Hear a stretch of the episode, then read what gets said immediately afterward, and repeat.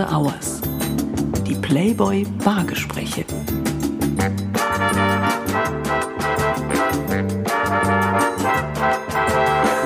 Herzlich willkommen zu After Hours, dem Playboy Podcast. Unter dem Motto Die Playboy Bargespräche treffe ich in diesem Format Menschen zum Gespräch. Menschen, die etwas zu sagen haben, Menschen, die selbst etwas bewegen und damit andere bewegen. Kurz, Menschen, die nicht nur mich faszinieren, begeistern oder einfach zum Staunen bringen. Mein Name ist Florian Beutin und ich bin Chefredakteur und Publisher des deutschen Playboy. In der heutigen Ausgabe von After Hours spreche ich mit einer Frau, die als erfolgreiches Model Zeitschriften Titelseiten zierte und als Hochleistungssportlerin 3000er erklomm. Einer Spitzenathletin also, die sich als Bergläuferin und Skibergsteigerin international einen Namen machte. Bis, ja, bis an einem sonnigen Tag im April 2014 ihre Profisportkarriere endete und um ein Haar auch ihr Leben. Im Leben der jungen Frau galt immer die Maxime höher, schneller, weiter. Bis die Extremsportlerin eines Tages stürzte, und zwar 800 Meter tief. Nur hauchdünn sprang die damals 29-Jährige dem Tod von der Schippe und kämpfte sich zurück ins Leben. Ich spreche mit der 37-Jährigen über den Tag, der ihr Leben veränderte und darüber, wie sie sich zurück in ein normales Leben kämpfte. Ich werde sie fragen, warum sie mit ihrer Geschichte so viele Menschen inspiriert und ob sie die Herausforderungen der letzten sieben Jahre selbst zu einem anderen Menschen gemacht haben. Ich freue mich auf die Diplom-Sportwissenschaftlerin, Buchautorin und zweifache Mutter. Herzlich willkommen, Gila Allmann. Hallo Florian. ja, wir sind hier in einer Bar. Im Prinzip ist es ja so, dass man dich, glaube ich, in der Regel ähm, an der frischen Luft auf den Gipfeln der bayerischen Voralpen trifft. Ähm, in der Regel in der Natur, selten in geschlossenen Räumen, schon gar nicht eigentlich in der Bar. Wir sind hier aber heute tatsächlich in einer Bar, nämlich in der Contemporary Bar in München. Ganz getreu des Mottos dieses Podcasts, zwei Menschen verbringen einen Abend gemeinsam am Bartresen und unterhalten sich. Deshalb lautet auch meine allererste Frage, möchtest du was trinken? Ja, sehr gerne.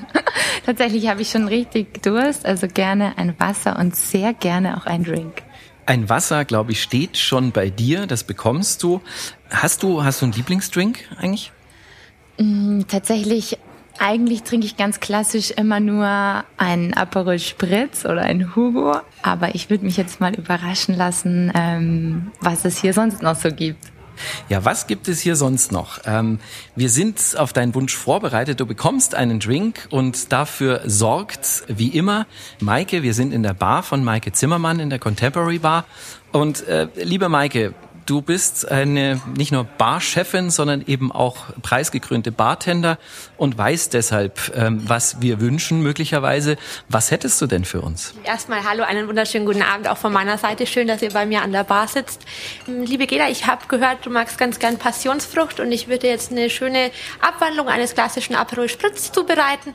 Und beim Florian äh, weiß ich ja, dass er ein großer Gin- und Whisky-Liebhaber ist. Und für den Start mache ich ihm einen schönen erfrischenden Drink auf Gin-Basis mit ein bisschen Salbei heute, damit die Stimme schön geschmeidig bleibt das und ein bisschen Vanille und Ananas. Und bei der Gela mache ich ein bisschen Champagner dazu, ein bisschen Erdbeere, wie gesagt Passionsfrucht, Aperol und einen Hauch von einem Vanillelikör. Ihr redet wow. weiter, ich mix euch die Drinks. Oh, das klingt, klingt, klingt gut. richtig gut. Ich bin total gespannt, Maike. Apropos Mixen, ähm, für alle Hörerinnen und Hörer, das Besondere an diesem Podcast ist, man muss nicht nur Menschen beim Trinken zuhören, sondern man kann auch selber mixen. Und zwar die fantastischen Drinks von Maike, ähm, auch die, die wir beide heute genießen werden, gibt es nämlich zum Nachmixen und zwar bei www.playboy.de slash podcast. Wann, liebe Gela, warst du zum letzten Mal in einer Bar? Also hättest du mich vor einer Woche gefragt, wäre es schon lange her gewesen.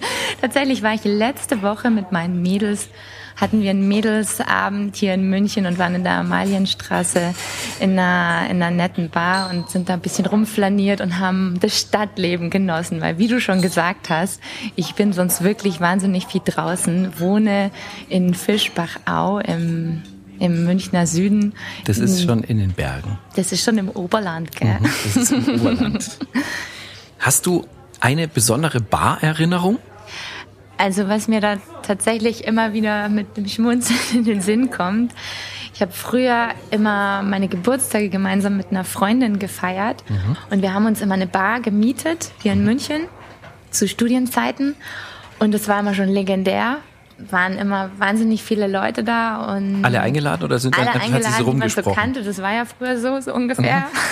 hey, die Gela kenne ich nicht. Und die hat eine Bar gemietet. Und wir Mädels, wir haben dann immer irgendwann die Bar à la Coyote Ugly gestürmt und da oben in unseren kurzen Kleidchen und Röckchen und hohen High Heels äh, abgerockt und es hat so wahnsinnig viel Spaß gemacht. Ich glaube, jeder, der auf diesen Partys war, der wird es noch wissen, weil das war einfach immer... Waren da Jungs auch? Ja, absolut. Es war mhm. einfach immer richtig coole Partys, richtig gute Feiern. Gibt es da noch Beweisvideos davon? Fotos auf jeden Fall, Fotos. Fotos.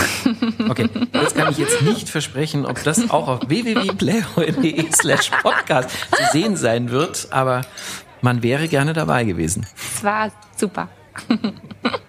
Hast du eine Lieblingsbar? Also wenn du nicht auf Gipfeln bist und mal in einer Bar anzutreffen bist, hast du eine Lieblingsbar? Also tatsächlich nein. Ich bin wirklich gerne so, ich flaniere gern so ein bisschen durch die Städte, egal wo ich dann bin und äh, lass mich dann so treiben. Schau dann, wie ist heute meine Stimmung, was passt heute, wo bleibt man dann am Ende mal sitzen. Was ist dir wichtig an einer Bar?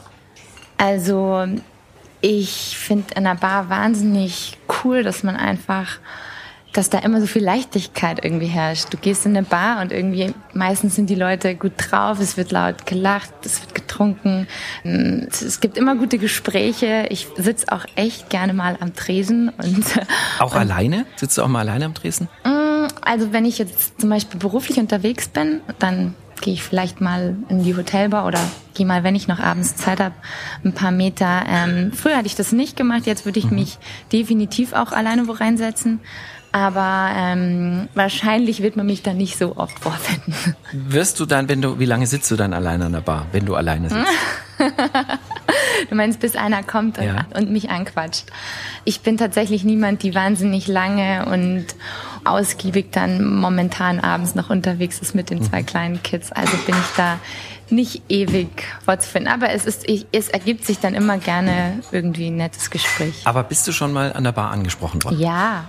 Und, und äh, kannst du dich an den, an den besten, also ich will jetzt nicht von Anmache sprechen, aber ich meine, woran kannst du dich erinnern? Also wie war sozusagen, wie wurdest du angesprochen?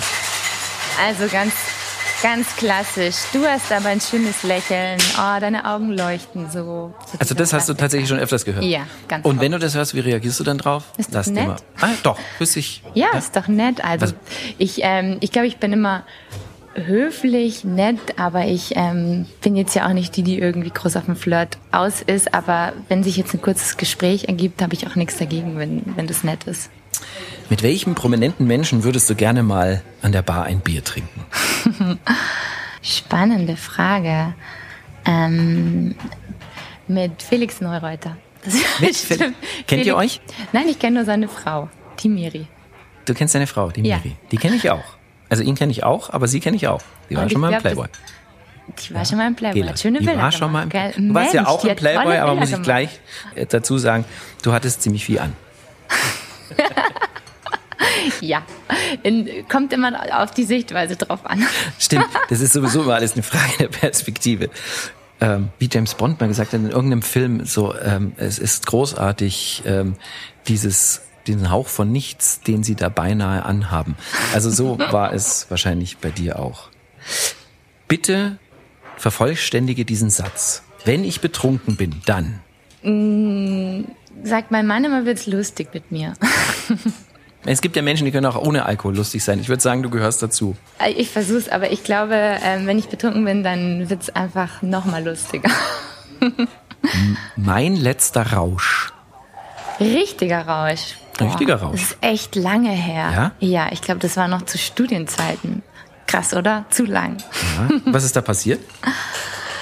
äh, wahrscheinlich irgendwie im Club getanzt. Äh, damals war man viel in der Milchbar unterwegs. Mhm. Ich auch noch. Und ähm, ja, dann irgendwo umgekippt. Äh, ja. nach Hause, irgendwie noch nach Hause gekommen, zu Hause, ich weiß nicht wie, wer mir ins Taxi geholfen hat, Schuhe ausziehen, helfen lassen, von der Freundin, die noch einen mit die Treppen hochgeschleift hat, so eine Nummer halt. Also tatsächlich äh, vollkommener Kontrollverlust. Ja, absolut, das gab's bei mir schon mal. Aber es ist echt lange her. Kontrollverlust. Auch darüber äh, möchte ich gerne mit dir sprechen. Reden wir über den Sturz in die Tiefe. Ein Tag im April 2014 hat dein Leben verändert. Du bist damals für ein Fotoshooting eines Fitnessmagazins in Island. Du stehst auf einem Berg und rutscht aus. Was dann passiert, beschreibst du in dem Buch Sturz in die Tiefe, wie ich 800 Meter fiel und mich zurück ins Leben kämpfte. Dieser entsetzliche Unfall liegt nun sieben Jahre zurück. Welche Erinnerungen hast du an diesen Tag des Sturzes? Ja, ähm, Kontrollverlust, genau. Das ist tatsächlich ein, ähm, ja, seither ein riesen, riesen für mich. Mm, das war einfach Wahnsinn. Ich, ich weiß, ich bin nicht bewusstlos geworden bei diesem Sturz. Mhm. Und habe da miterlebt, wie ich da runtergepurzelt bin wir waren für dieses Fotoshooting Island. Es war ein wunderschöner Tag. Die Sonne hat geschienen, der Fjord hat geglitzert. Wir hatten eigentlich schon auch fast alle Fotos im Kasten mhm. und haben uns dann aber irgendwie noch entschieden, Fotos zu machen mit Ski am Rücken. Mhm. Es war also voller Schnee. Also das war. Mm, es war sehr eisig dann mhm, an der Position, wo wir waren. Wir waren nordseitig hatten die anderen Bilder eigentlich südseitiger gemacht. Da war der Schnee weicher, der Schnee war da sehr hart.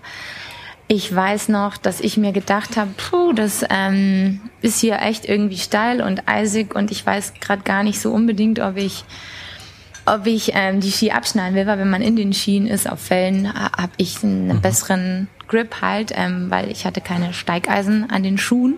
Mhm. Und ja, dann bin ich tatsächlich in diesem Hang mit den Ski am Rücken. Ich habe das dann nämlich gemacht bin ich weggerutscht. Du hattest Skistiefel an. Das heißt, Skischuhe, genau. Skischuhe. Mhm. Skiturnschuhe. Mhm.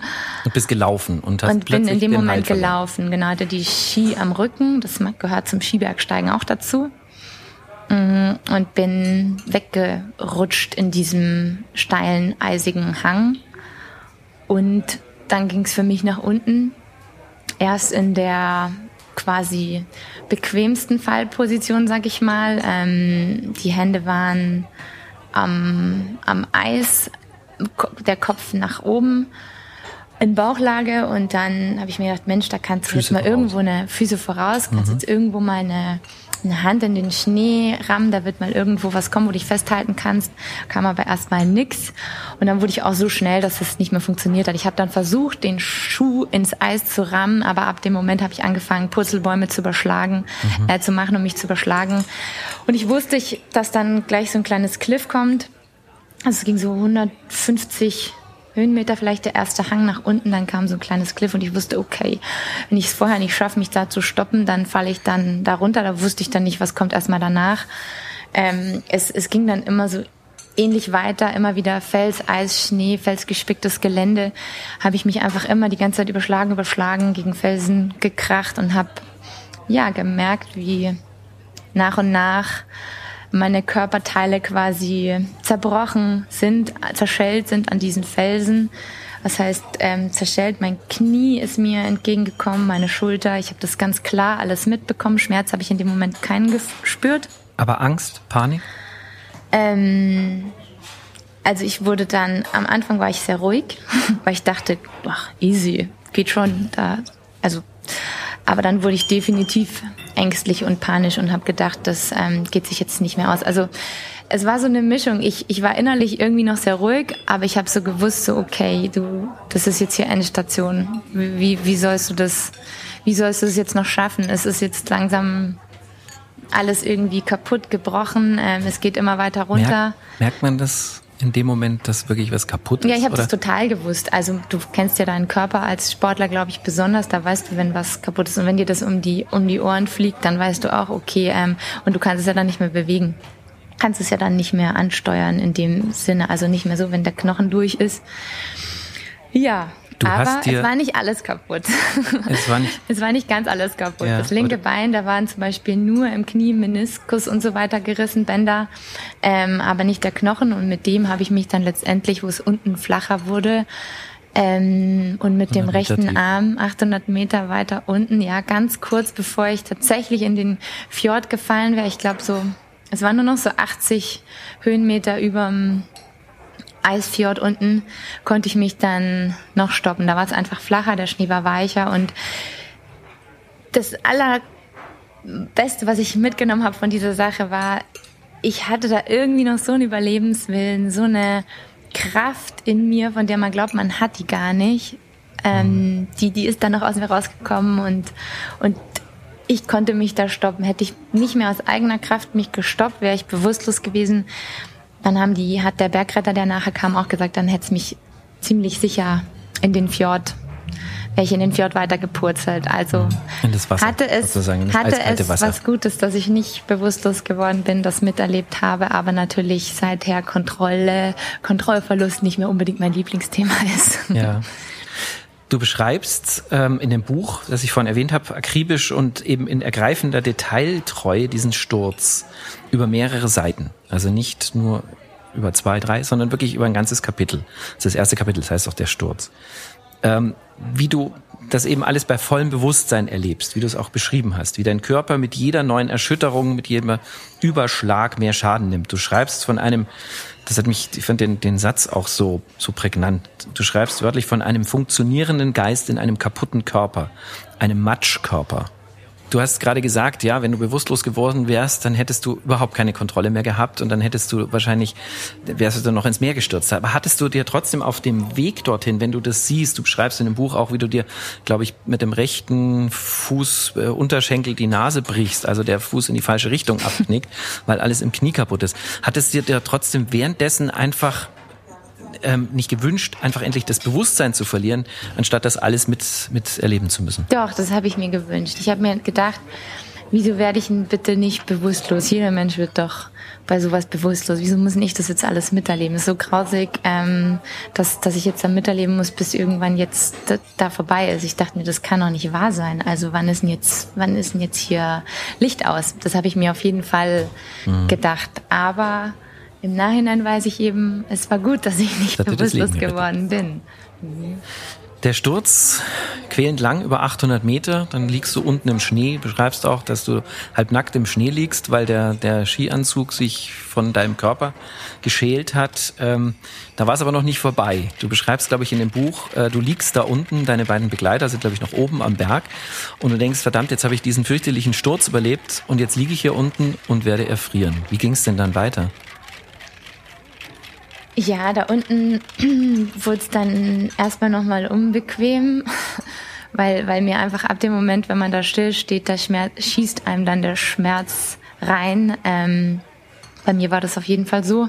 Da habe ich dann irgendwann überhaupt nichts mehr bewegen können, weil ich gar nicht wusste, wo der Schmerz anfängt und wo, wo der Schmerz aufhört. Das hat einfach alles so höllenweh getan und ich dachte eh, mein Bauchraum ist irgendwie offen und äh, also da dachte ich auch so, okay, da dachte ich immer noch so, das war's jetzt. Also die, mhm. erst war ich wahnsinnig dankbar und froh, dass ich da irgendwie mich stoppen konnte und dachte mir, hey, jetzt hast du es geschafft, ähm, jetzt, jetzt schaffst du es auch noch, jetzt bleibst du da, aber da wusste ich ja erstmal noch gar nicht, kommt wer, wie, wie geht das jetzt weiter? Schaffe ich, kann ich das schaffen? Du konntest ja nicht mehr, wenn es jetzt bescheuert ist zu sagen, aber du konntest ja nicht mehr aus eigener Kraft überhaupt irgendwas tun. Du konntest nein, ja nicht mehr gehen, mehr. stehen, nein, sitzen, nein, nein, gar nicht. Du lagst also einfach im Schnee. Ich bin genauso, wie ich liegen geblieben bin, liegen geblieben. Ich hatte keine Kraft mehr, meinen Finger zu bewegen. Also mhm. ging nichts mehr, nichts. Mhm. So bin ich da einfach nur so liegen geblieben. Ich war froh, dass ich irgendwie noch Luft bekommen habe. Wahnsinnig schwer und schlecht, aber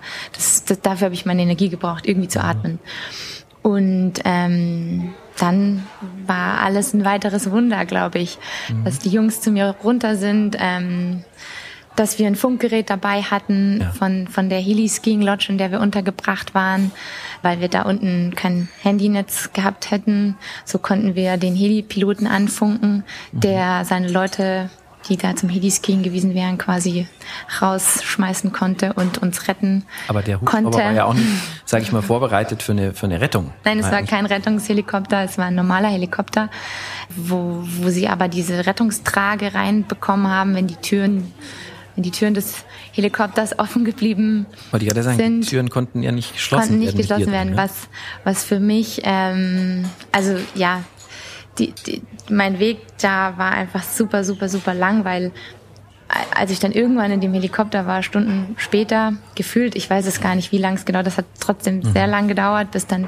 das wirklich soweit war, ähm, sind wir losgeflogen und ich weiß einfach noch genau, wie ich mir dachte, okay, du hast es jetzt irgendwie überlebt und jetzt frieren dir die Füße in der isländischen Luft ab, weil die da rausgehangen haben. Weil deine dem- Füße praktisch aus dem Hubschrauber. aus dem Hubschrauber, genau. Hängen. Der die Tür nicht schließen konnte. Und es war so irrsinnig, irrsinnig kalt. Aber im Endeffekt war auch das wieder gut für mich, weil ich hatte einen Abriss der Oberschenkelhauptarterie. Die ist ja eigentlich so dick, dass man einen kleinen Finger reinstecken kann, um den zu stopfen. Sprich, die Gefahr da ähm, zu verbluten und den, auch den, das ganze Bein zu verlieren äh, war riesengroß und es war ja die beste Kühlung für diesen Unterschenkel, der nicht mehr versorgt war, über Stunden. Ich glaube, der war acht, neun Stunden ohne, ohne Blutversorgung. Und da war natürlich die Kühlung und das Kalte sehr, sehr gut, dass ich, dass ich das Bein am Ende behalten konnte. Und natürlich ein toller Operateur, der da in Reykjavik im Hauptstadtkrankenhaus Man kann sagen, alles du musstest natürlich ähm, nicht operiert werden, so wie man denkt, jetzt muss man einen Blinddarm, sondern das war ja eine, eine Notoperation, die ging ja auch über wie viele Stunden? Ich glaube auch acht, neun Stunden. Acht, neun also ging es echt auch. Ja, ja, jetzt Schluss mit den schlimmen Fakten. Jetzt müssen wir erst mal was trinken, oder? Du hast vollkommen recht. ähm, jetzt ein totaler, totaler Themenwechsel, aber wir sitzen ja hier in einer Bar und, und ich sehe vor mir wieder was das ist. Ähm, das ist das Schöne, ich könnte es jetzt beschreiben, tue ich aber äh, nicht, weil ihr müsst nur auf www.playboy.de slash podcast gehen, da seht ihr nämlich genau diesen Drink. Der ist oben bei mir, aber tatsächlich, ich fange es ein bisschen an. Es ist eine, tatsächlich eine kleine Blumenwiese und wenn, was ist denn das hier für ein das, eine gedörrte Wahnsinn. Wahnsinn. Wow, Das sieht also- wieder unfassbar erfrischend aus. Bei dir auch. Bei dir sieht es nach einem Schau Sonnenuntergang an. aus. Toll, gell? Bei Sieht mir. echt wirklich wunder wunderschön. Also bin Komm, ganz lass uns gespannt. mal, lass Zum uns Wohl. mal anstoßen. Zum Wohl. Aufs Leben, oder? Vielen aufs Leben unbedingt. Vielen Dank, Maike. Ja, gerne. Was haben wir da jetzt drin? Wir haben bei dir Gin, einen Vanillelikör aus Spanien, ein bisschen Salbei, Quitte, Limette und äh, Ananas. Und bei der Gela haben wir Aperol, um den Aperol vom Spritz aufzugreifen. Ebenfalls einen spanischen Vanillelikör, weil ich mir dachte, dass ihr ein bisschen identisch trinkt. Frische Erdbeeren, Passionsfrucht, Limette und das Ganze mit Champagner aufgegossen. Es, ist, es schmeckt wie ein Gedicht. Wie ein Vielen Dank.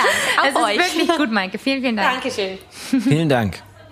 Ah, herrlich, da kehren die Lebensgeister wieder zurück, Kehren oder? doch gleich wieder zurück. Ja, reden wir jetzt über das Positive. Wir reden über das Positive. Nämlich, ich meine, das ist ja auch tatsächlich ein Kapitel deines Buches, wie du diesen äh, Sturz beschreibst. Und die anderen Kapitel beschäftigen sich ja damit, wie du dich eben, wie es der Untertitel sagt, zurückkämpfst ins Leben. Und das ist ja sag ich mal, das eine, dafür konntest du relativ wenig. Das ist, was du auch ähm, als Kontrollverlust bezeichnest. Das, für das andere konntest du umso mehr. Nachdem du ja wieder zusammengeflickt wurdest, begann eine lange Leidenszeit natürlich auch, die, was du im Buch als Kampf zurück ins Leben beschreibst. Du musstest ja erstmal wieder gehen lernen. Wann war dir klar, dass du niemals mehr wirst Hochleistungssport treiben können? Tatsächlich war mir das nicht so schnell klar. Ich glaube, das war so eine, das war so eine Eigenschaft von mir oder vielleicht ich, ich bin ein positiver Mensch oder eine gewisse Naivität. Ich habe am Anfang, ganz am Anfang noch gedacht, der Unfall war Anfang April, Ende April habe ich Geburtstag, dachte ich mir noch, oh ja, bis dahin bin ich da, bin ich da wieder raus. Ja. Oh Gott, tatsächlich war ich ein halbes Jahr stationär in Stationär. irgendwelchen Kliniken untergebracht, Aber Krankenhäusern. schon in Deutschland dann auch. Ja, in, also ich bin, genau. Zehn Tage nach dem Unfall war ich so halbwegs stabil, dass man mich in so einem Learjet nach Deutschland transportieren konnte, um mich dann da jede Woche weiter zu operieren. Ähm, immer eine, jede Woche irgendwie wieder ein, ein Körperteil. Am Anfang dachte ich auch so, so Leute, flickt mich wieder zusammen, ähm, wann, wann geht's wieder los? Aber so, so, so läuft es nicht. Man braucht da immer ein bisschen Zeit, dass dass, dass da auch keine Infekte kommen. Ja, es ist einfach eine OP, eine Körperstelle ist schon wahnsinnig anstrengend genug ähm, mhm. für den Körper. Ich war ja auch noch einfach riesengroße Haut, ähm, Hautabschürfung, Hautverbrennungen, mhm. Verletzungen von dem Schneebrand. Da braucht der Körper einfach so viel Energie, dass, dass man nicht eine riesen, riesen, riesen, riesen OP macht, sondern immer lieber mhm. klein dosierte Narkosen. Mhm. Und so ja. ging das dann dahin. Und irgendwann habe ich schon verstanden, ja, das wird schwierig. Ich habe dann auch gemerkt, okay, am Anfang haben sie sich gedacht, puh, bleibt das Bein dran, können wir das erhalten, weil, weil das einfach so lang unterversorgt war. Das wie, stand wie wird das funktionieren? Mhm. Dann war klar, das hat, das hat geklappt. Man weiß ja auch echt nie, ob man da eine Entzündung reinbekommt, wenn da alles mhm. so groß offen ist. Und ja, dann hier haben sie mir am Anfang, haben mir die Ärzte nicht die größten Hoffnungen gemacht. Also mhm. Ärzte sind nicht immer so super positiv ich bin halt immer eher ein, ich bin eher so überpositiv.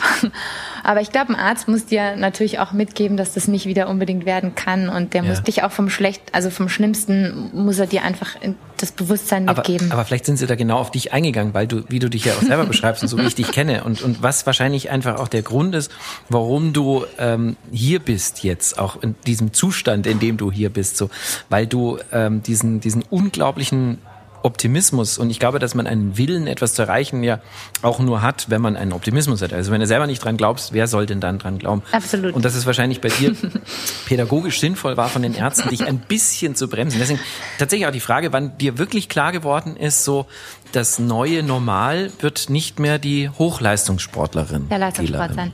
Ja, ähm, das habe ich dann, also ich habe soweit gar nicht gedacht. Ich habe wirklich am Anfang immer nur dieses Etappendenken gemacht. Das hat mir auch wahnsinnig geholfen. Am Anfang, da ging es nicht drum, mache ich wieder Leistungssport. Da ging es mhm. drum, überlebe ich das? Dann ging es drum, bleibt mein Bein dran? Dann ging es mhm. drum, kann ich irgendwann mal bitte wieder sitzen? Ich kann nicht mehr liegen. Mhm. Wann konntest du ähm, erst mal sitzen? Ich glaube, ne? ach, lang, lang ja. hat das zwölf Und das feiert Wochen man oder richtig, so. oder? Wenn man Total, zum ersten Mal man feiert jeden Mini, Mini. Ich glaube, ich ich durfte dann irgendwann mal wieder ins Wasser. Das fand ich so genial, weil ich dann eben mal wieder in der Senkrechten war und endlich raus aus dieser Waagrechten war.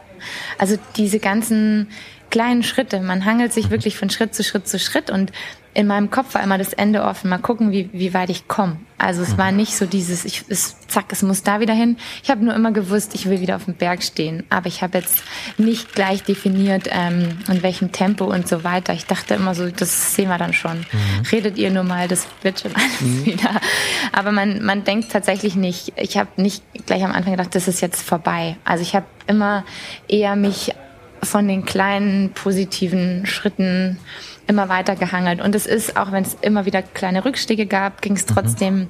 im Großen und Ganzen immer wieder weiter bergauf. Und das hat mich mhm. wahnsinnig motiviert, dran zu bleiben und immer zu schauen, mhm. schauen wir halt mal, was am Ende noch rauszukitzeln ist und was am Ende wirklich wieder geht. Aber dass jetzt dann irgendwann mal vorbei ist mit den Fortschritten, das war dann vielleicht, oder so dieser erste Dämpfer kam dann so nach dem halben Jahr stationären Klinikaufenthalt, als ich zu mhm. Hause war, mhm. als wenn man raus ist von dieser Glocke, unter der man da Behütet eigentlich ist man da ja. Ja, absolut. Rund um die Uhr kümmert sich wahrscheinlich. Ja, ja, um genau, genau. Mhm. Und und wo du dann wirklich ambulant jeden Tag dann selbst zur Reha musst und merkst, puh, Autofahren kann ich aber auch noch nicht. Ich gehe auch immer noch mit Krücken. Der Weg ist einfach doch noch wahnsinnig lang. Du konntest ja auch den Fuß, weil der Nerv war ja abgetrennt. Also ja. der war ja nicht nur die Arterie. Es war auch der Nerv, der Fußhebernerv. Genau, genau, den konnte ich eineinhalb Jahre, zwei Jahre überhaupt nicht bewegen. Der hing Hast mir du so ihn runter. gespürt unten den Fuß oder war nee, der auch taub, wie also eingeschlafen? In den Bereichen, wo, wo der Peroneus, der Fußhebernerv, zuständig gewesen ist, da habe ich nichts gespürt. Also mhm. da konnte hättest mich mit einer Nadel reinstechen ja. können, da spürt man dann nichts mehr. Mhm ähm, der hing mir einfach runter. Da war ich äh, wahnsinnig frustriert, weil ich mir dachte, das kann doch nicht sein, dass ich jetzt hier mit 30 Jahren überhaupt nicht mehr gehen kann. Das muss wieder klappen. Der wurde mhm. dann transplantiert von mhm. ähm, sensorischer Nerv wurde eingesetzt. Von wem? also hast du dann einen Mietnerv jetzt oder ist das von dir irgendwo? mein eigener. Das ist mein eigener. eigener. An einer anderen Stelle wurde der entnommen. Und da den hast du da jetzt nicht mehr? Nee, also jetzt spürst du am Hintern nichts mehr, genau, oder? An der, an der Wade. An der Wade spürst du nichts mehr. Aber da braucht man, braucht man nicht nee? unbedingt was spüren. Nee, ähm, und der wurde mir eingesetzt. Mhm. Und dann hat es geheißen, wenn Sie Glück haben, Frau Allmann, dann wächst der Nerv einen Millimeter am Tag. Wenn Sie Pech mhm. haben, nicht. Nerven sind so ein bisschen eigene Die haben ihren eigenen Kopf, würde genau. Und für mich war klar, das muss funktionieren. Das muss klappen und es mhm. klappt auch. Und ich habe da wahnsinnig dran geglaubt, habe da jeden Tag meine mentalen Übungen gemacht, meine, meine körperlichen Übungen, äh, Stromtherapie, Spiegeltherapie, was weiß ich. Nach einem Jahr war immer noch gar nichts. Da dachte ich dann irgendwann mal, war da mal kurzer Tiefpunkt. Ich dachte, mhm. das kann nicht mehr. Ich kann nicht mehr jeden Tag gegen ein Nichts ja. Üben, trainieren. Aber dann kam er tatsächlich langsam wieder an und jetzt ähm, kann ich wieder hohe Schuhe anziehen. Ja, ja. Ich muss mal gerade gucken. ja, ja, und es ja, funktioniert. Ich kann das bestätigen. Ela hat hohe Schuhe an und auch keine hässlichen. Wer war denn in der damaligen Zeit der wichtigste Mensch für dich? Wer hat dir am meisten geholfen? Definitiv mein damaliger Partner. Mhm. Der hat mich wahnsinnig unterstützt. Der war Tag und Nacht für mich da. Der hat mich im Krankenhaus besucht. Ähm, meine Familie war, mhm. meine Eltern. Die waren alle, irgendwer war immer jeden Tag bei mir. Ich war nicht allein. Und ich glaube, in so einer schwierigen Situation, ähm, ja, dann, ich wäre nicht der Mensch. Ich glaube, keiner möchte da gerne allein sein. Und es ist ein wahnsinniger Aufwind und wahnsinnig schön, wenn man weiß, hey, die Leute, die, die meine Lieben, die stehen zu mir, die sind da. Ähm, Du dankst auch ziemlich vielen Menschen in deinem Buch. Habe ich gerade noch mal. ja, noch weil mal alleine, alleine wäre man, ist man nie so stark wie, wie, wie mit, mit, mit den, seinen Lieben. Welches war der schwerste Moment in den letzten sieben Jahren? Boah. Es gab immer wieder schwere Momente. ähm, immer schwere Phasen vielleicht. Ähm, mhm. Definitiv war die Trennung von meinem damaligen Partner für mich eine sehr schwere Lebensphase. Dann vielleicht auch eben diese Momente, wo man merkt, okay, der Leistungssport ist jetzt ganz sicher nicht mehr möglich mit dem mhm. Bein. Ähm, immer wieder so kleine Aha-Erlebnisse. Aber im Großen und Ganzen muss ich dir wirklich sagen, glaube ich schon, dass, dass ich durch den Unfall mir immer wieder denke, ähm, es geht schon, es geht schon, es geht schon immer alles. Mhm. Also es geht immer weiter. Es war jetzt ein ganz, für mich war jetzt auch eine schlimme Zeit. Erst kürzlich, vor sechs Wochen, ist mein Papa gestorben. Mhm. Ich glaube tatsächlich, der Tod ist was Endgültiges und mhm. alles andere, das hat man einfach so ein Stück weit auch immer selber in der Hand und was man mhm. draus macht und wie man mhm. auf Situationen blickt und sich selber wieder an der Nase fasst und sagt, mhm. hey, ist doch nicht so schlimm oder man hat, kann ja oft eigens noch was dazu tun zu Dingen. Oder auch wenn man Situationen übereinkommen, wo man nichts dafür kann, dann kann man trotzdem immer noch was Gutes draus machen, wenn es eben nicht der Tod ist. Der Tod eines geliebten Menschen ist tatsächlich ist immer endgültig. Ja, endgültig. Warst du eigentlich jemals wieder in Island? Ich war 2016, zwei Jahre später nochmal auf Island im Sommer. Mhm. Nicht mehr im Winter. Ich wollte mir das alles nochmal anschauen, den Berg. Du warst auf dem Berg. Ich war auf dem Berg. Auf dem ich Berg. wollte Frieden. Aha. Und du bist da auch runter, hast da runtergeguckt? Nein, ich konnte nicht das nach nicht. oben, weil ich zu dem Zeitpunkt tatsächlich mit meinen kaputten Beinen nicht wieder bergab gehen konnte. Mhm. Es geht mittlerweile mhm. schon sehr viel besser. Also tatsächlich mache ich immer noch irgendwie Fortschritte. Mhm. Damals ging das noch nicht. Ich bin zu der Stelle gegangen, wo ich liegen geblieben bin unten. Mhm. Mit meinem damaligen Partner, mit Marcel zusammen. Und wir waren dort. Ich hatte davor wahnsinnigen Respekt und auch ein mulmiges Gefühl, aber ich war dann, als ich dort war, war das, hat sich das eigentlich alles sehr gut angefühlt und ich war froh für die Konfrontation. Aber als wir danach dann ähm, in, in Abend war und es irgendwie Richtung Bett ging, habe ich gemerkt, boah, mein ganzes Bein tut mir total weh, das Knie mhm. tut mir weh, mhm. ich, ich schaffe es nicht mal mehr bis auf die Toilette. Und so war es dann die nächsten Tage auch, hatte ich wahnsinnige Knieschmerzen. Mhm. Bis ich dann begriffen habe, dass einfach meine Seele, meine Psyche mhm. richtig viel verarbeitet hat mhm. und mein Knie jetzt immer so ein bisschen sowas ist wie der eine hat immer Rückenschmerzen, der andere mhm. hat immer Bauchweh, die Achillesferse, mhm. genau, der nächste hat immer Kopfweh. Dann geht man zum Arzt und holt sich was gegen Kopfweh, Bauchweh, Rückenweh. Anstelle, dass man eigentlich mal hinschaut, mhm. dass man mhm. mal sagt, ähm, wo zwickt denn eigentlich gerade, was, ja. wo, wo geht's mir denn seelisch gerade nicht so gut? Und jetzt ist immer so ein bisschen mein Knie, mein ja, Indikator, Barometer, Barometer mhm. dass ich weiß, mhm. nimm doch mal eine Auszeit, Gila. Es ist gerade alles ein mhm. bisschen, irgendwo ist gerade irgendwas zu viel. Du hörst auf dein, auf die Symptome, die der Körper dir oder die Signale, die dein nicht Körper immer. dir sendet. Ich schaffe es nicht immer. Aber ich, ähm, ich, ich weiß es jetzt besser und ich versuche es auf jeden Fall. Ich bin stets bemüht, sagen wir es so. 2016, das ist ja auch zwei Jahre nach deinem Sturz, da hast du auch angefangen, dieses Buch zu schreiben. Im letzten Kapitel deines Buches. Und da war ich schon fertig. Da warst du schon fertig, also dort warst, hattest du es schon geschrieben. Mm, ja, das habe ich, ja? glaube ich, noch im Nachgang verarbeitet von dem Buch. Mhm. Wenn überhaupt. Da hatte ich schon geschrieben, ja, ja. Das letzte Kapitel deines Buches ist überschrieben mit Sinn des Lebens. Was ist der Sinn des Lebens? ja, ich glaube, wir sind, wir sind alle auf der Reise. Wir sind alle Reisende und dürfen was lernen hier auf dieser wunderschönen Welt, die manchmal recht verrückt ist und in der uns auch alle immer wieder Hürden, Hindernisse kommen, große Herausforderungen, die wir meistern dürfen, um dran zu wachsen. Und wir haben, wir lernen immer wieder Leute kennen, die mit uns ein Stück weit fahren, mhm. die mit uns vielleicht sich in den, unseren Zug des Lebens setzen, mal wieder einsteigen, mal wieder aussteigen. Wegbegleiter, die mal länger dabei sitzen, die mal nur kurz dabei sitzen. Ich glaube, jede Person, der man, der man begegnet, die, die hat eine Aufgabe oder die mhm. sollte jetzt da sein. Und am Ende, glaube ich, dürfen wir alle was lernen und wachsen und ähm, Aber du bezeichnest dich als, als Reisende, als Passagier. Ich glaube, das sind wir alle, ja. Mhm. Kann man Glück erlernen?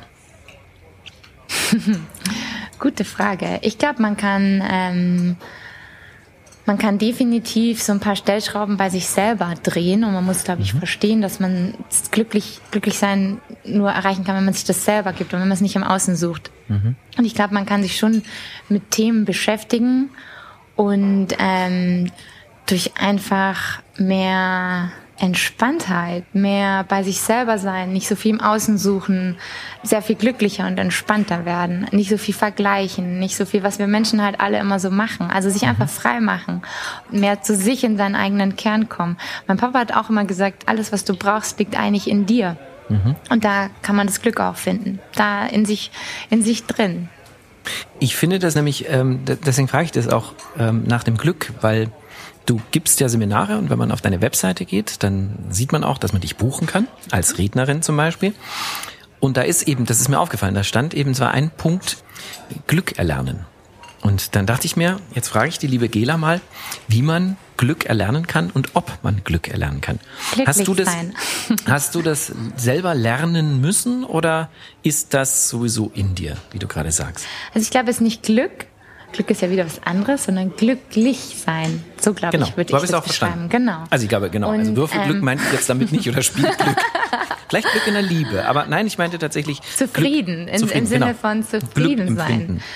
Also ich glaube, ich habe nach dem Unfall wahnsinnig viel lernen dürfen diesbezüglich. Bin dadurch wahnsinnig viele Höhen und Tiefen gegangen, wo ich unendlich viel mitgenommen habe für mich, ähm, von diesem Tod ins Auge blicken, also von diesem tiefen Todesangstgefühl wieder bis zur völligen, völligen Liebe empfinden. Da ist einfach so wahnsinnig viel dazwischen. Ich glaube, ich habe diese Range schon so mitbekommen und dadurch ähm, ich, ich will mich nicht überhaupt nicht über jemand anderen stellen. Man kann auch nie Menschen miteinander vergleichen, aber ich habe einfach für mich in diesen letzten sieben Jahren wirklich wahnsinnig viel verstanden und mitgenommen und habe gemerkt, wie ich äh, vorab einfach ähm, noch viel getriebener war, weil unsere Gesellschaft uns auch einfach oft alle zu diesen Getriebenen macht. Mhm. Und habe da gut gelernt, was wirklich wichtig ist, wo man wirklich hinschauen kann, wie man immer bei sich selbst wieder Kraft tanken kann, wenn es ja. wirklich ganz, ganz düster ist, auch wenn man körperlich ganz, ganz am Boden ist, dass man mhm. immer noch wahnsinnig viel selber in der Hand hat. Wie lernt man optimistisch aufs Leben zu blicken? Wie schafft man es, Dinge durchzuziehen, willensstark zu sein, resilient zu werden gegen, mhm. gegen äh, alles, was, was auf uns einprasst? Also da glaube ich, habe ich einfach ähm, mhm. sehr viel lernen dürfen, sage ich jetzt heute. Und auch müssen wahrscheinlich. Und auch müssen, du, ja. weil, weil du die Todesangst erwähnt hast. Hast du seither mehr oder weniger Angst vor dem Tod? Weniger. Weniger. Mhm, weniger. Ich, ähm, ich dachte ja, da wirklich muss da sterben und mhm. war auch schon kurz mal abgedriftet damals in den Gedanken, äh, in den Garten meiner Eltern bei Frühling während dem Sturz. Und das hat sich aber alles sehr leicht angefühlt und sehr schwebend und hell und ich glaube, es tut nicht weh, das Sterben. Ich glaube aber, jeder erlebt es anders. Ich für mich glaube, wenn man loslassen kann, jetzt habe ich mhm. den Tod auch miterlebt, wie mein Vater gestorben ist. Ich glaube, man kann auch sehr schwer sterben, man kann aber auch leicht sterben. Ich glaube, mhm. es geht darum, wenn man loslassen kann, dass dann das Sterben vielleicht gar nicht so schlimm ist. Ich glaube, ja. für die Hinterbliebenen. Wollte ich gerade sagen, vielleicht ist es tatsächlich schlimmer. so, dass, dass, dass größte Drama des Todes ist, ich meine, Woody Allen hat gesagt, er hat keine Angst vor dem Tod, er möchte nur nicht dabei sein. Ich meine, das, das bleibt uns nicht erspart, aber vielleicht ist oft der Tod für die, die zurückbleiben, noch viel unerträglicher als für einen selbst. Absolut. Es kommt natürlich auch darauf an, wie und wo man sterben wird. Aber ich glaube, allein der Gedanke und die Auseinandersetzung mit dem Tod haben bei mir wahnsinnig viel bewirkt. Ich, mhm. Tod ist ja immer so ein Tabuthema in unserer Gesellschaft. Ähm, mhm. Man redet nicht unbedingt drüber, wenn es so ist, dann sagt man noch mal ein Beileid oder hm, und denkt noch mal kurz, oh Gott, irgendwann sterben wir alle. Ich glaube nicht, dass es gut ist, sich ständig mit dem Tod zu beschäftigen. Das mhm. überhaupt nicht. Aber man sollte einmal für sich, glaube ich, ein, zwei Fragen klären und und sich klar machen, dass der Tod einfach auch dazugehört. Mhm. Ohne, ohne Leben kein Tod, ohne Tod kein, ja, es, es geht, geht einfach immer wieder von vorne los, der ewige Kreislauf. Wann hast du gemerkt, dass du mit deiner Geschichte andere inspirierst? Mhm, tatsächlich ähm, ganz, ganz schnell. Ich habe damals schon, damals hieß das noch nicht Influencer, ich habe damals einfach immer schon wahnsinnig viel, damals war das auch hauptsächlich noch Facebook gepostet. Gab es damals ähm, auch schon, liebe Kinderchen. also damals ist vor sieben Jahren. Mhm. Und ähm, mich hatten dann so viele Leute gefragt, äh, was ist jetzt und auch mein damaligen Freund und ähm, der hat, dann habe ich einfach ein Foto gepostet und mal kurz klar gesagt, was los ist. Das war aber einfach, um, um nicht jedem Einzelnen jetzt schreiben zu müssen. Und dann ging das so los, dass die Leute das verfolgt haben, dass ganz viel, wahnsinnig viel positive mhm. Nachrichten kamen und hey, dein Mut und deine positive Energie nach vorn inspirieren mich oder also ich habe einfach wahnsinnig viele ganz tolle Briefe, ehrliche mhm. Briefe mhm. auch bekommen, Nachrichten, wo ich immer gemerkt habe. Mehr von Frauen ähm, oder von Männern oder von ganz Sportlern, gemischt. Nicht-Sportlern? Ganz gemischt. Ganz viele gemischt. Sportler, mhm. viele Nichtsportler, alle, mhm. allen Alters. Einfach so dieses, wenn man selber mal einfach eine Situation hat, wo es einem nicht so gut geht. Viele bestimmt auch, die gerade körperlich irgendwo mal was zu knabbern hatten, vielleicht was in Anführungsstrichen nur ein Kreuzbandriss, mhm. ähm, die dann sagen, hey, wenn ich sehe, was du hattest, dann brauche ich wegen meinem Kreuzbandriss nicht jammern, sondern schau positiv nach vorn. Sie spielt, das wisst ihr nicht, die spielt jetzt auf mich an, mhm. weil um wir haben, wir haben zum Teil den ähm, immer wieder, also ich habe einen Physiotherapeuten, äh, Gela hat natürlich, glaube ich, für jeden Tag einen anderen äh, Physiotherapeuten und wir haben uns, glaube ich, tatsächlich kennengelernt, so, weil ich hatte damals mir das Kreuzband gerissen und ich dachte, die, die, die Welt ist zu Ende, mein Leben ist zu Ende und ich glaube, darauf ziehst du gerade ab. Dann habe ich Nein, Gela kennengelernt. Da wusste ich, es gibt noch, es gibt noch schlimmere Verletzungen.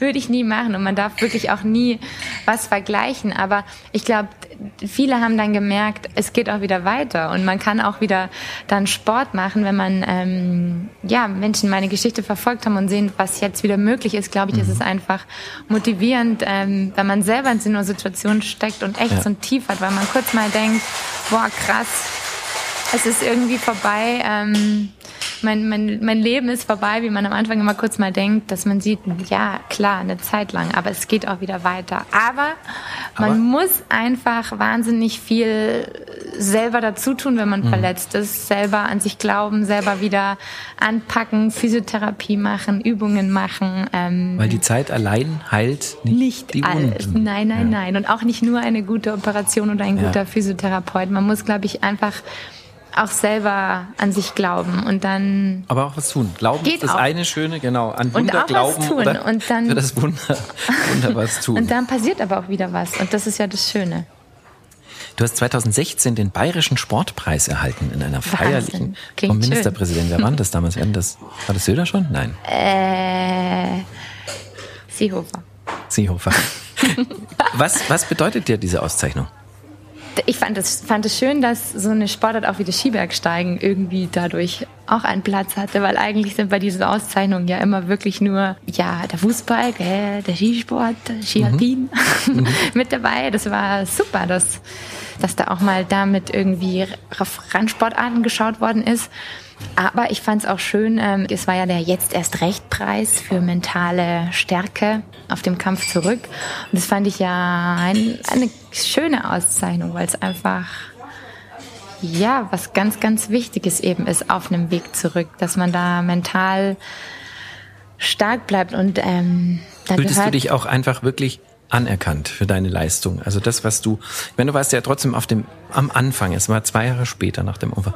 Das heißt, du warst ja wirklich noch mittendrin in deinem Genesungsprozess. Ja, du wusstest ja noch gar nicht, wo er dich hinführen wird, der Kampf zurück ins Leben. Da wusste ich schon, dass es bisher ganz gut gelaufen war.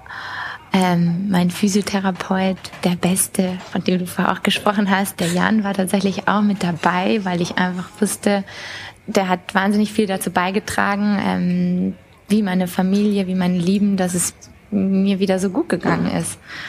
Und ich glaube, das war eigentlich eine Auszeichnung für das ganze Team, nicht nur mhm. für mich, weil, wie gesagt, alleine ist man nicht mental stark. Da gehören mhm. echt viele dazu. Für mich waren es auch die Ärzte, die sich zusammengesetzt haben und zum Beispiel gesagt haben, so, hier äh, machen wir jetzt eine konservative Therapie weiterhin und operieren nicht wieder immer so dieses sich verstanden, gut aufgehoben zu fühlen, das war mhm. für mich wirklich auch ausschlaggebend, immer stark sein zu können. Apropos gut gelaufen, was du gerade sagst. Ich meine, der Unfall hat dir, du warst damals in einer Beziehung, der Marcel, der findet ja auch in deinem Buch statt, mit dem warst du lange zusammen. Und trotzdem hat der Unfall, die Zeit danach, dir die große Liebe geschenkt. Und auch den Vater deiner Kinder nämlich. Du hast deinen Mann damals in der Reha kennengelernt. Andi Wittmann, kennt der ein oder andere Sportfan sicher auch, war ebenfalls Spitzensportler, neun Jahre als Freeride-Profi erfolgreich. Nach einem kapitalen Sturz landete er im Rollstuhl. 30 Brüche bedeuteten das Ende auch seiner Karriere, seiner Profikarriere. Ihr teilt also ein ähnliches Schicksal. Hättet ihr euch auch ohne diese gemeinsame Erfahrung kennengelernt und lieben gelernt vor allem? das haben wir uns beide auch schon oft gefragt. Wir haben uns tatsächlich ähm, nicht direkt in der Reha kennengelernt, sondern ähm, außerhalb über einen gemeinsamen Bekannten, über einen mhm. gemeinsamen Filmer, mit das, dem wir beide gearbeitet ich dachte, haben. Ein Arzt natürlich. ein, Arzt. ein Rettungssanitäter. Nein, nein, nein.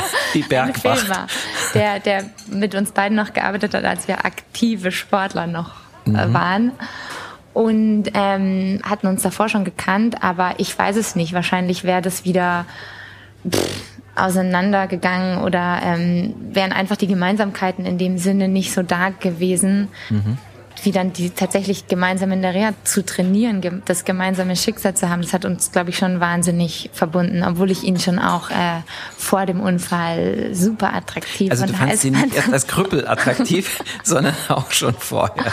Der Unfall hat keinen Abbruch getan.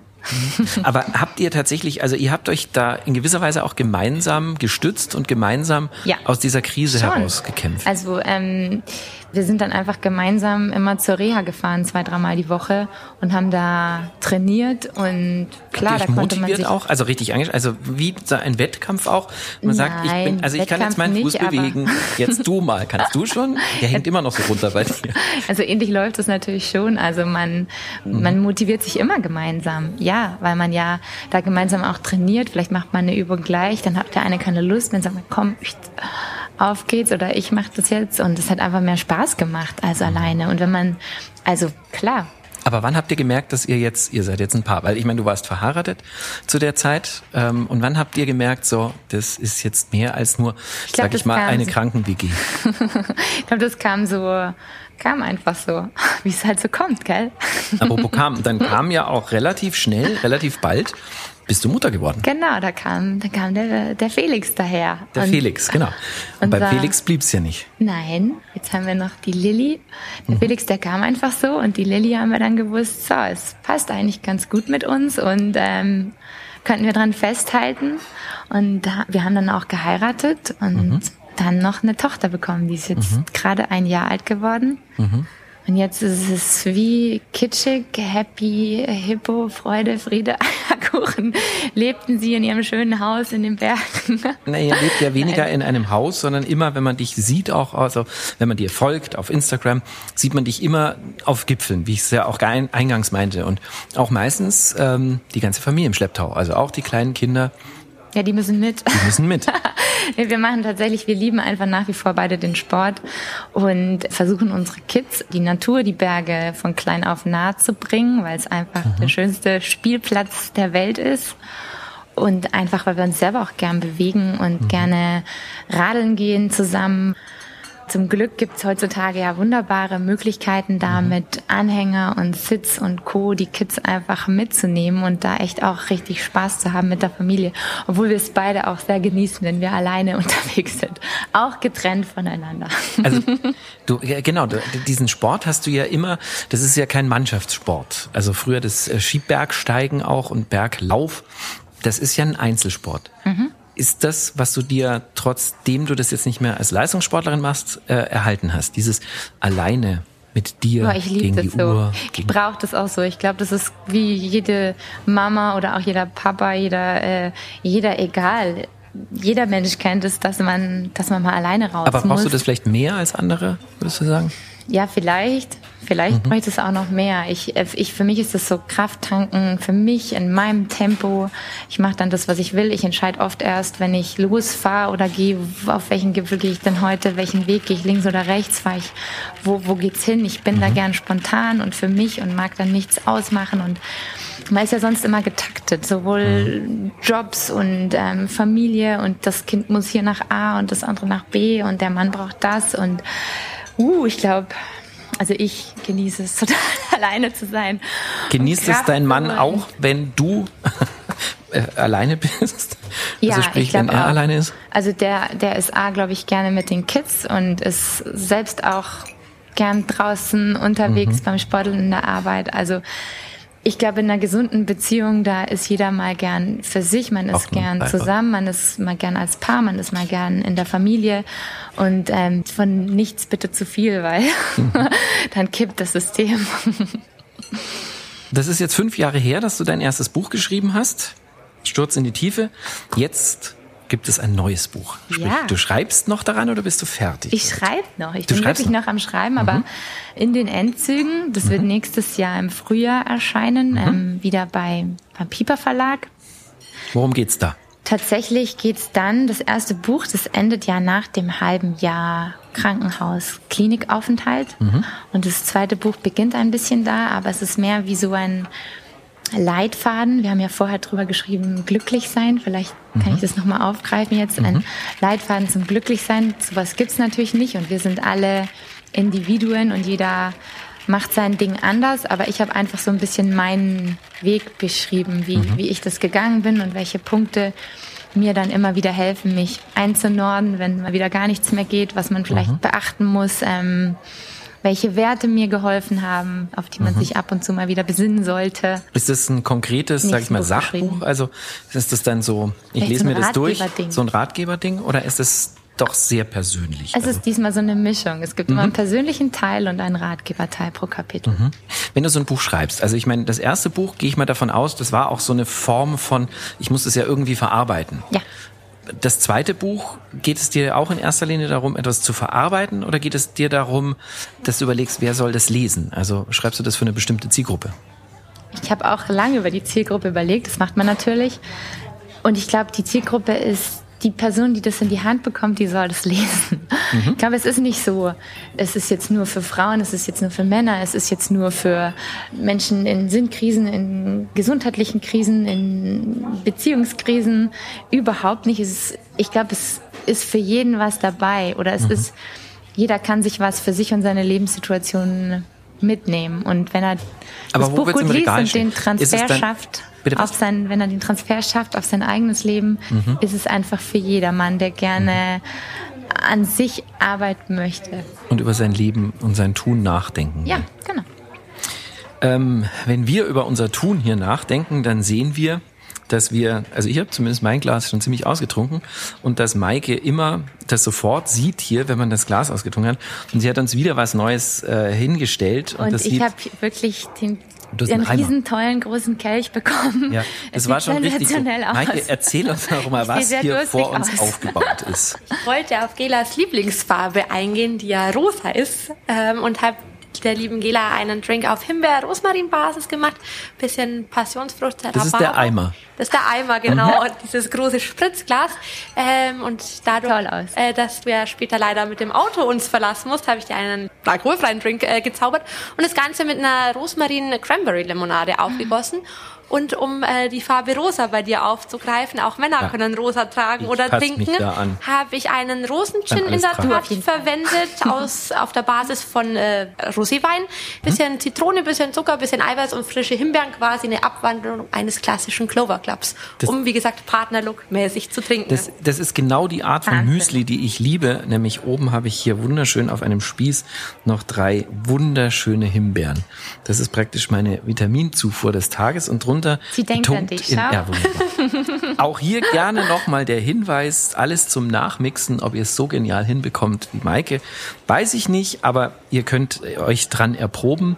Alle Drinks, die wir heute zu uns nehmen und auch alle anderen der Show auf www.playboy.de Podcasts. Cheers. Cheers. Ich kann nur sagen, der hier ist der Wahnsinn. Prost.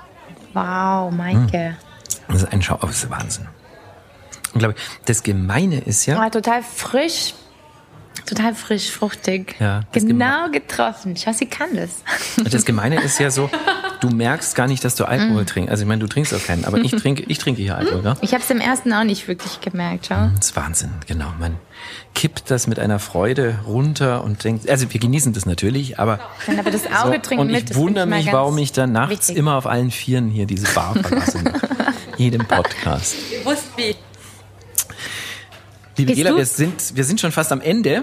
Ja, jetzt muss ich aber noch mal Rückfragen stellen. Ja, ja, Mensch, genau. Nur zu. Gehst du denn, gehst du denn oft in Bars? Ich gehe tatsächlich äh, nicht nur, wenn ich hier ähm, tolle Gäste so wie dich treffe, tatsächlich zum Podcast äh, in Bars. Ich gehe sehr gerne in Bars und habe tatsächlich auch das sehr bedauert, dass ja anderthalb Stunden, äh, anderthalb Stunden wäre schön, anderthalb Jahre wir ja praktisch dazu gezwungen waren, darauf zu verzichten. Und ich finde, ich gehe sehr viel lieber in Bars inzwischen als zum Beispiel in Clubs, weil ich genau das schätze, auch in Bars, hast du, glaube ich, am Anfang gesagt. Also wir unterhalten uns hier auch. Also wir können uns wirklich miteinander beschäftigen. Wir können auf das eingehen, was der andere sagt.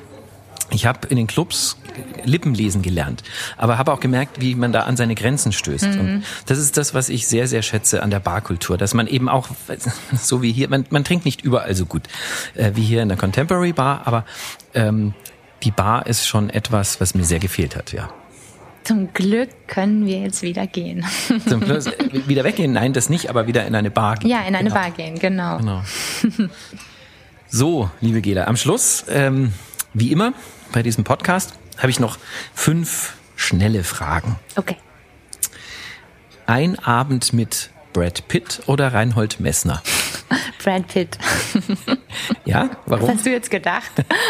Ah, ich dachte mir, der Bergfex, das ist, der hat's dir mehr angetan. nee, nee, da würde mich schon Brad Pitt mehr interessieren. Ja, warum? Ja. Oh, ich, ich finde auch Angelina Jolie eine spannende Frau und würde gerne mal hören, was der so über sie erzählt. Aber du hast Brad Pitt bist du noch nicht begegnet, oder? Der ist ja ab und zu mal in Deutschland. Ich habe den tatsächlich mal bei der Berlinale auf dem roten Mhm. Teppich gesehen, aber das war auch alles. Aber ich habe ihn schon in live gesehen. du hast ihn schon in live gesehen. Auf dem Cover der deutschen Vogue oder Moderatorin des deutschen Fernsehpreises? Moderatorin des Deutschen Fernsehpreises, ja. Ja? Cool. Ja. Ja? Hattest du Angebote auch? Also so für, ich meine, du bist ja durch deine, deine Geschichte, durch dein Buch, bist du ja richtig prominent geworden. Du warst vorher auch prominent, Na aber wie ja. du selber gesagt hast, war eine Randsportart, die du be Als richtig betrieben prominent hast. würde ich mich mal überhaupt nicht bezeichnen. Aber ähm, ich habe vorab auch immer moderiert, genau. Ich Mhm. habe dann eine Zeit lang das weniger gemacht, habe jetzt noch ein paar Events gemacht, aber eigentlich hat es mir mal wahnsinnig viel Spaß gemacht zu moderieren. Es war jetzt irgendwie nicht so die Zeit, jetzt habe ich zwei Kinder bekommen. Mhm. Aber mir würde das jetzt eigentlich wieder Spaß machen, glaube ich. Mhm. Ja. Also wenn ihr eine schöne, mutige, schlaue, Frau auf einer Bühne sehen wollt, ruft Gila an. Wer ist heute schneller auf dem Gipfel, du oder dein Mann Andi? Boah. Also diese Frage, die wurmt mich jetzt extrem, weil wir tatsächlich gerade so eine Challenge hatten. Oh, als ob Und eigentlich hätte. muss ich sagen, ich. Aber wir haben eine Wendelstein-Challenge gemacht, von ganz unten nach oben bis zur Bahn. Und der Andi war, ähm, ich glaube, fast eine Minute schneller. Und ich habe es jetzt noch nicht geschafft, ihn zu schlagen. Ich war jetzt krank. Ähm, dann waren einfach ein paar Sachen, Ausreden, Ausreden, Ausreden, ich merk schon. weiß. Aber hm, schwieriges Thema. Äh, Aber das klingt nach einem also, Rückkampf. Definitiv, definitiv. Aber du siehst, wir haben immer so ein paar Challenges. Aber ist der, schon- der ist schon auch gerade, der war richtig äh, fit jetzt im, im Sommer. Aber im Winter auf Ski hat er keine Chance. Da Skitour. hat er keine Chance. Aber er kann Skifahren. Äh, Der kann besser Skifahren als ich, glaube ich Ja? fast. Ja? Aber bergauf bin ich Ja. schneller. Aber kannst du Skifahren? Also kannst du auch wieder bergab fahren oder kannst du nur hochlaufen? Ich kann schon wieder bergab fahren, aber definitiv mit Handbremse. Also Mhm. ich muss echt aufpassen. Ich habe so eine Carbonschiene angepasst an meinem Knie dann und muss, Mhm. also stürzen wäre jetzt nicht so cool, Knie verdrehen. Ähm, Mhm. Nein, ich fahre einfach langsam und vorsichtig und das ist auch okay. Aber dir geht's ja so anders als 99,9 Prozent aller Menschen mehr ums Hochlaufen als ums Runterfahren, richtig? Es ist schon die Kombo. Also ich, äh, ich fahre natürlich auch gerne eine geile Powderabfahrt runter. So ist nicht. Eine geile Powderabfahrt. Hat man ja bei uns selten. Inzwischen. Schauen wir mal, was der Winter bringt. Wenn wir über Ziele sprechen, Mount Everest Besteigung oder ein drittes Kind? Beides nicht. Beides nicht. Okay, was wäre dann dein, was Weil wäre es dann, wäre gleich anstrengend wahrscheinlich. Was wäre Oder ich weiß nicht, Ziel? drittes Kind wäre anstrengender wahrscheinlich. Ja, definitiv anstrengender. Was wäre mein Ziel? Die zwei, die wir jetzt haben, irgendwie gut durchzubringen und dabei trotzdem Zeit für mich zu finden, Zeit für mich als Gela im, im Beruf zu finden, und mit meinen Freundinnen unterwegs zu sein, eine ausgewogene, harmonische Beziehung zu führen. Aber hast du noch ein großes Ziel, wo du sagst so, das möchte ich erreichen? ich möchte sportlich einfach wahnsinnig gern mal wieder über ein paar mehr Tage eine coole Bergquerung machen. Am liebsten eigentlich mit Skitouren-Ski, vielleicht aber auch im Sommer mit dem Bike, mit, mit, äh, in einer Kombo mit Bike and Hike. Ich habe da aber noch nichts ganz So Konkretes eine Alpenüberquerung im oder Auge. was, was schwebt dir davor? Ja, genau. Zum Beispiel eine Alpenüberquerung. Ähm, einfach mit guten Freundinnen ein paar Tage unterwegs sein. Einfach mal wieder ein Also paar Tage allein? nur. Nein, das möchte ich nicht alleine machen.